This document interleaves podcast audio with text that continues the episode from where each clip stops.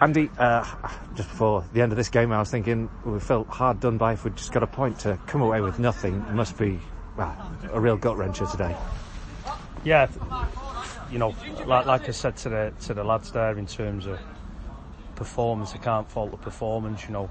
It doesn't help when you've had, like I said in my notes, I think the worry was always we've had 2 weeks off and probably looking at their two goals, that's, you know, a mentality, a bit of, you know, not being sharp mentally. But kind of other than that, I thought we played some great stuff. I really did. I thought we got a foothold in the game and, you know, we've had two cleared off the line first half, we were at the crossbar. Should have had two penalties in the same kind of situation. We didn't, which was disappointing. And if I'm honest, that was a bit of the story of the day, because, you know, even speaking with our manager there, he was baffled by some of the decisions that were being made.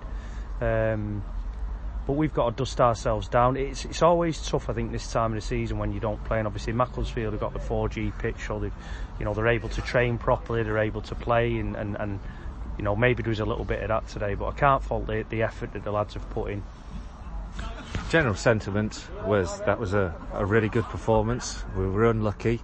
Impressed as well by new acquisition Luke Mariette, who's joined on loan to the end of the season, and of course he scored a goal. Can you tell us a bit more about him, how that deal came around, and what you thought of him today? It took a while to get it done. Obviously he was at Macclesfield previously, but you know, he's someone that I watched last year.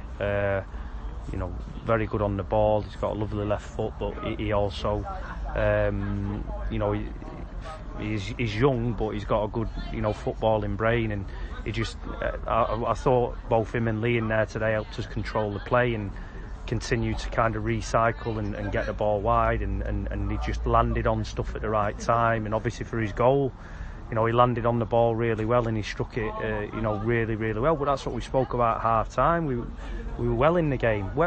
And to score, you know, in the 46th minute, straight after half-time, it was a great time to score. And I think we were doing all the pushing at that point.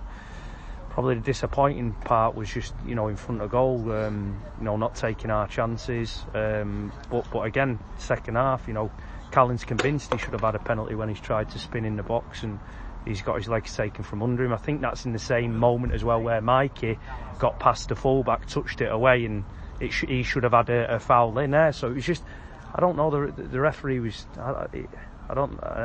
he just didn't seem as though we were going to get that look from the referee today.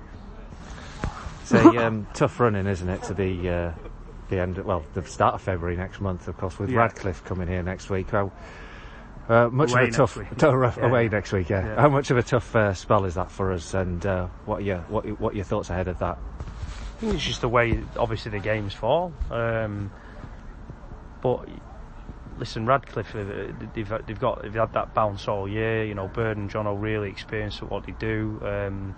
You know, they went away to Macclesfield last week and won 3-2. They've just got that kind of real, kind of street smart about them with the players that they've brought in. So, you know, we've just got to go there and you know, recover well from today. But most of all, I think be positive about the performance we've put in here today, because, you know, we've played some brilliant football at times, and we've really been on the front foot. And, you know, speaking with a few fans on the way off, they're saying thank you because it was an exciting game. Yes, we want to win games, but, you know, we're competing against your Macclesfields, and, you know, reality is we should have got something out of the game today, which is a disappointment. But, you know, massive thanks to all the fans today for the noise they were making as well, because it made for a great atmosphere.